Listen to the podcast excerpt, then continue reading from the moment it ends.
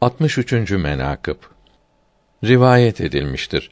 Resulullah sallallahu teala aleyhi ve sellem veda haccından dönerken Gadirhum denilmekle maruf menzilde namazdan sonra eshab-ı kiram Rıdvanullahi Teala aleyhim ecmaîn hazretlerine dönüp buyurdular ki: Ben müminlere nefslerinden daha sevgili, daha yakın değil miyim?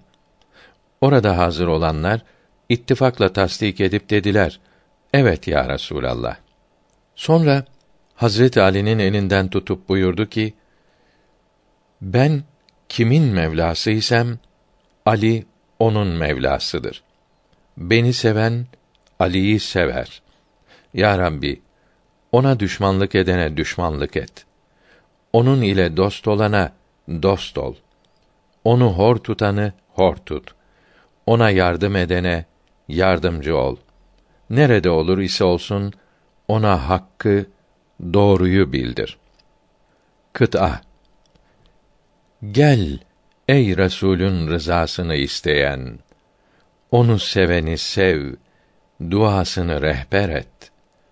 Sana ilahi kılın çekilmesin diyorsan, Allah'ın arslanına buğz etme, muhabbet et.''